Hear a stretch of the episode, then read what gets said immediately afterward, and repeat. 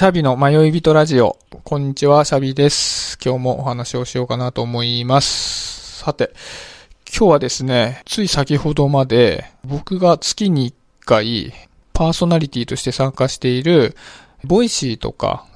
Apple のポッドキャストで配信をされているコルクラボの温度という、えー、音声コンテンツの収録をしていました。で、前にも説明したかもしれないんですけど、このコンテンツは毎回違った組み合わせで3人のパーソナリティが1つお題を立ててお話しするという内容のものなんですけど、そこでね、ちょっと反省点があったので、その話をしていこうかなと思うんですけど、僕最近、あ、もう今回で、えー、22回目でこの一人で喋るというタイプの音声コンテンツをやっていて、でなんかそのスタイルにちょっと慣れてきながら、毎回毎回、あ、ここ良くなかったなとかって思いながら、あと他のいろんな人のやつを聞きながら勉強してたんですね。で、今日、まあ、月1のその3人で喋るやつをやったんですけど、なんか根本的に、3人で喋るのと1人で喋るのとでは、勝手が違うんだなっていうのを再確認できたっていう話なんですよ。で、これって僕のこれみたいに一人でこう音声コンテンツをやるのとか、まあ、ポッドキャストの3人とかで配信するのだけでなくて、なんか普段のコミュニケーションにも当てはまることだったりするのかなっていうところで、今日は話をする上で重要なことを分解してみたというところで話してみたいと思います。実はもうさっきの反省点を元に分解しているので、ちょっとね、うまく喋れるかどうかわかんないんですけど、忘れないうちに喋っておきたいなっていうところで、この話にしてみました。それで、うん、人が話をする上で必要な要素っていうのが3つあるんじゃないかなっていうふうに感じたんですね。で、その3つっていうのは、1つが正確性、もう1つが瞬発性、もう1つが創造性。この3つが人が一人で喋るにしても、誰かと話をするにしても、みんなの前で喋るにしても、重要なのかな。で、この重要さの優先順位が場合によって変わってくるんだろうなっていうふうに、今日のね、あのー、ポッドキャストの収録の反省点を踏まえて感じたっていうことです。で、えっと、この3つをちょっと説明していくと、まあ、正確性っていうのは、まあ、そのまんまですよね。出来事とかロジックを正しく伝える力っていうところですね。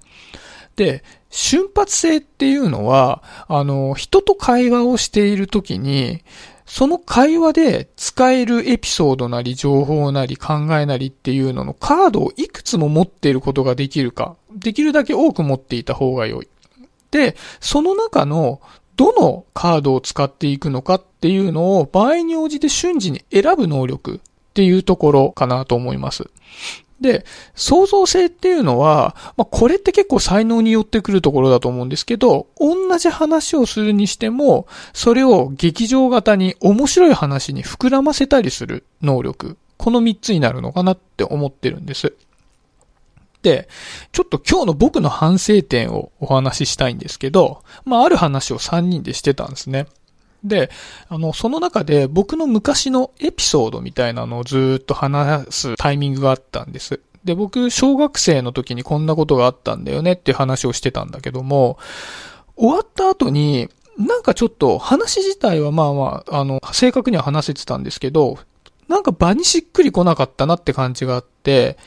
これがなんでしっくり来なかったかなっっていうのを考えたときに、僕が一人で喋るときに大切だと思ってたことと、三人で喋るときに大切なことの優先順位を間違えたからだなっていう風な振り返りをしたんですね。というのも、先ほども三つ大事なことを説明したと思うんですけど、その中で、もし仮にこれは三人で話してそれを配信するってなった場合に、おそらく優先順位としては、一番大事なのが瞬発性。2番目が正確性、3番目が創造性だと思ったんです。というのも、やっぱりコミュニケーションを取るコンテンツで、まあ普段のコミュニケーションでもコンテンツじゃなくてもいいんですけど、大切なのって、やっぱり A っていう人が会話した後に、それに対して B っていう人が返して、C っていう人がそれを受けてっていう、このキャッチボール自体の面白さっていうのが一番大きいので、先ほどお話しした瞬発性、カードをいくつも持っていて、適切なカードをすぐに決めて、出せるっていうところが、やっぱりこう話の面白さになることが一番多いなと。で、その上で、話が伝わらないわけにはいかないので、正確に話ができると。で、よく言うとそれをすごく面白く喋れるともっといいよねっていう順番なんですけど、一人で話す場合っていうのは、瞬発性って全く必要ないんですよね。人とキャッチボールしてないんで、こうやって一人でバーって喋ってる場合は、瞬発性っていうのは優先順位としては一番低くて、一番大切なのが正確性なんですよね。で、その上でそれを大きく膨らませたり、面白くしたりするっていう創造性が大事になってくると。なのにもかかわらず、えっ、ー、と、僕がその時に犯してしまったのは、正確性を重要視して話を始めてしまったことで、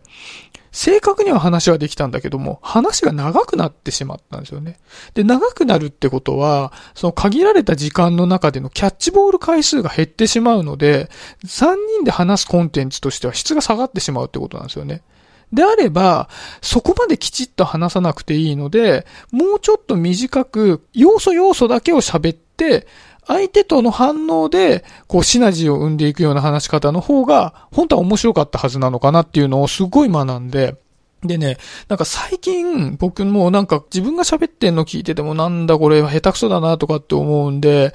いろんな話の上手い人とかの音声とかを聞いたりしてるんですね。で、例えば、やっぱりその、滑らない話ってあるじゃないですか。松本人志さんがやってる。あれとかを聞いてると、話ってすごい面白い話をしてるんですけど、話の中で、今いろんな話し方がある中で共通してるのが、状況を正確に伝えてるんですよね。まあ、実際あったことをそのまま伝えてるかどうかわかんないですけど、もちろん持ってるかもしれないんですけど、こんなことがあって、こんなことがあってっていうのを正確に伝えて、相手がその状況を頭の中に思い浮かべることができるようにしているってことでは、すべての話が共通してるんですよね。で、面白く仕方は人によって創造性は違うんですけど、ここは共通してて、で、そういったことで言うと、やっぱり僕がこういうふうに話すときも、創造性の前の土台として正確性がめちゃくちゃ重要なのかなっていう。で、時間はね、あの、10分なら10分とかっていう風に、もう持たされているので、ある程度話は長くなってしまっても大丈夫だったりするっていうところで、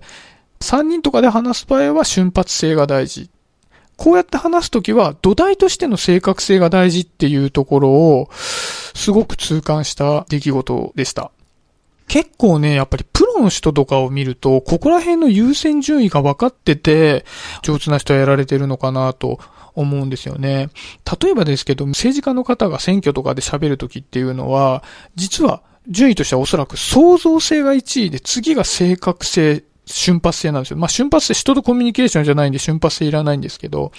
例えばですけど、昔の小泉純一郎さんなんかは、やっぱり創造性がめちゃくちゃ高くて、みんながあまり興味を持ちづらい優先民営化っていう話を、ものすごくみんなが、あれこれってすごい大事なことなんじゃないかってていうふうに思わせるような創造性を持って話せたので、あれだけ対象することができたり、やっぱり状況状況によって優先順位を切り替えられる人っていうのが優れた話者なんだなぁなんて思いました。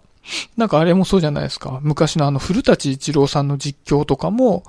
実況ってやっぱり盛り上げなきゃいけないので、目の前にある状況をただ正確に伝えるだけだと面白くないんですよね。だからおそらく、例えばプロレスの実況なんてエンターテインメントなので、正確性ではなくて、やっぱり創造性が大事だったり、目の前で起こったことを瞬時に、じゃあ自分が持っている表現のカードの中から、選んでいく瞬発性が2番目に大事で、実は正確性は3番目だったりするのかもしれないとか、多分食レポとかでも同じだと思うんですよね。そのまま感じた味伝えても全然面白くないんで、目の前で起こっている味っていうのをどれだけ創造性を持って伝えることができるのかっていうのが大事だったりするので、おそらく正確性が求められると思いきやそうではなくて、やっぱり創造性もしかしたら食レコの場合は創造性、瞬発性、正確性かもしれないですよね。時間かけてる場合じゃないんで。そういう形で、自分が置かれた状況で、この3つの変数のうちどの優先順位があるのかなっていうのを分かりながら人と話したりすることができると、TPO に沿った優れた和法が展開できるんじゃないかなと。コミュニケーション上手になれるんじゃないかなっていうところで、ちょっと今日はね、僕のコルクラボの本土の収録と、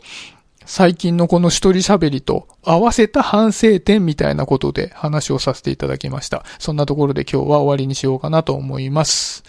ではまた。バイバイ。